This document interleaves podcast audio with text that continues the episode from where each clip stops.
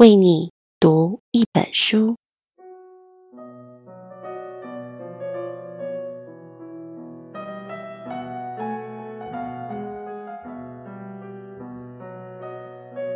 我的麒麟时光。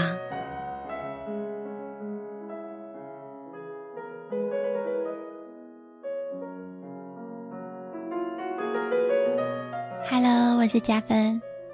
今天的你好吗？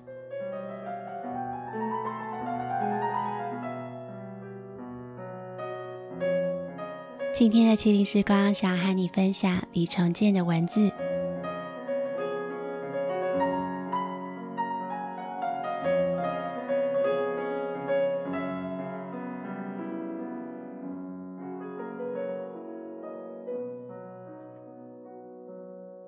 两周没有见到母亲了。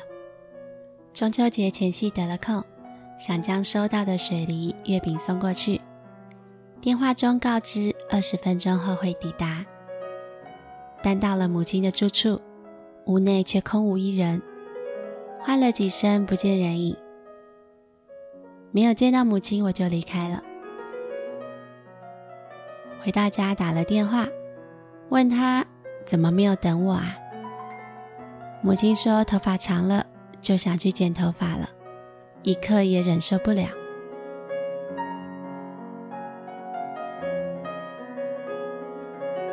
我心头有很多的往事浮上来，关于妈妈答应过的事，又突然改变了决定，没有知会便失约。这些过往啊，在生命中可不少。我十岁那一年，爸爸骑车摔断了手，石膏固定住手背，从医院打电话回家，母亲答应会为父亲擦身体，没想到。父亲返家后，母亲啊却消失不见了。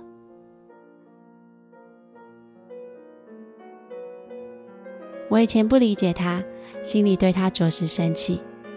我无法和他和好，无法原谅他，我不知道怎么跟他相处。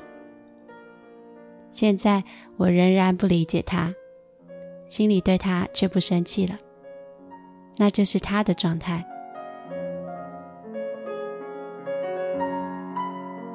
我在电话里面问他：“不是答应我了，要等我来家中？”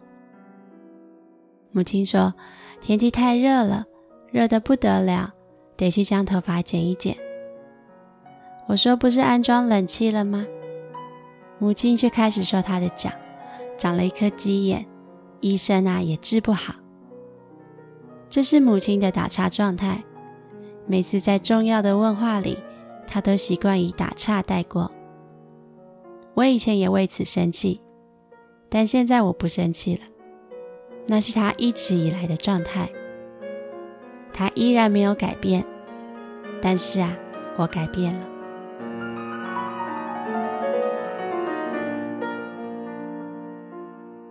我顺着鸡眼的话题问他如何治疗，打不打算开刀或是冷冻治疗啊？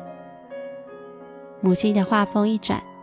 提到他找到了一个有泉水涌出的水渠，里面啊竟然有螺蛳诶，他抓了螺蛳，取它的肉，捣碎后或者以黑糖再掺杂一些香末，涂在鸡眼的患处，四次就可以痊愈了。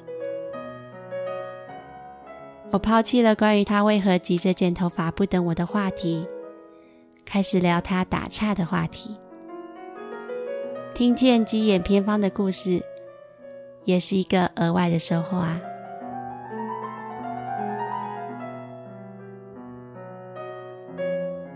心田宽广了，接纳的事物也多了。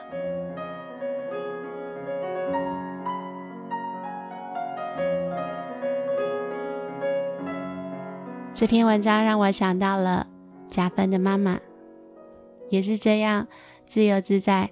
随性所致的人呢？明天见喽。